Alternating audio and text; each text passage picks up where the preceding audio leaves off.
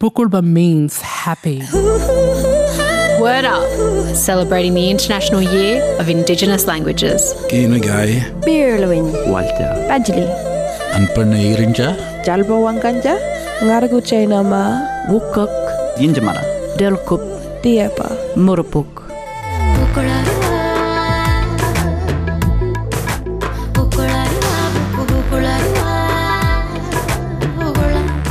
could say Yawala, Naya, Urangilla, Lynette. Hello, my name is Lynette, Auntie Lynette.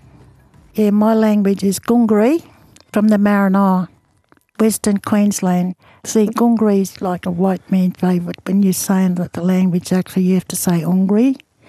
So it's actually Naya Tari Alkaya Ungri. I speak Ungri.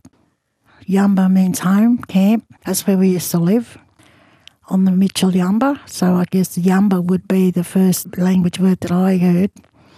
Yeah, you can go to where the Yamba used to be. it's, uh, it's the Aboriginal Reserve in Mitchell. They set it up in 1931, I think, five kilometres east of Mitchell. Put eight weatherboard homes there, and that's where we lived. And we lived there from the 1930s till the 1960s a lot of the old people on the Yamba, they used to talk in language. But us kids, you know, they used to say kids should be seen and not heard, and you, we weren't allowed to speak the language. But you'd pick up words, you know, like everyday words like manta, yuri, meat, bread, um, kick in the bunty, you know, if you play up. so you learn all them words. There's probably a lot of people more fluent than me, but there are a few on that. We're, we're um, trying to get the language in the schools, and so the kids are actually speaking more language than I did. uh, Nullangu, big mob of us sharing. My dad named one of our organisations that, and yeah, that's why it has a special meaning for me. He was a really hard-working man.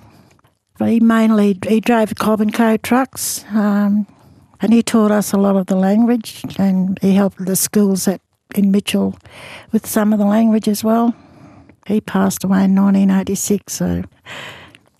Uh, Mundagata. The Mundagata is a snake that went through and created all the water holes and embedded the language into the land. The Mundagata is like the rainbow serpent, you know, it's the same thing, but that's what we call him. We call him the Mundagata. Yawala. It's a greeting. Yawala is a greeting. You say hello. And when you say it like, you know, Yawala, Naya, Urunjil and Lynette, I think it means more. Yawala. Word Up, bringing you the diverse languages of Black Australia, one word at a time.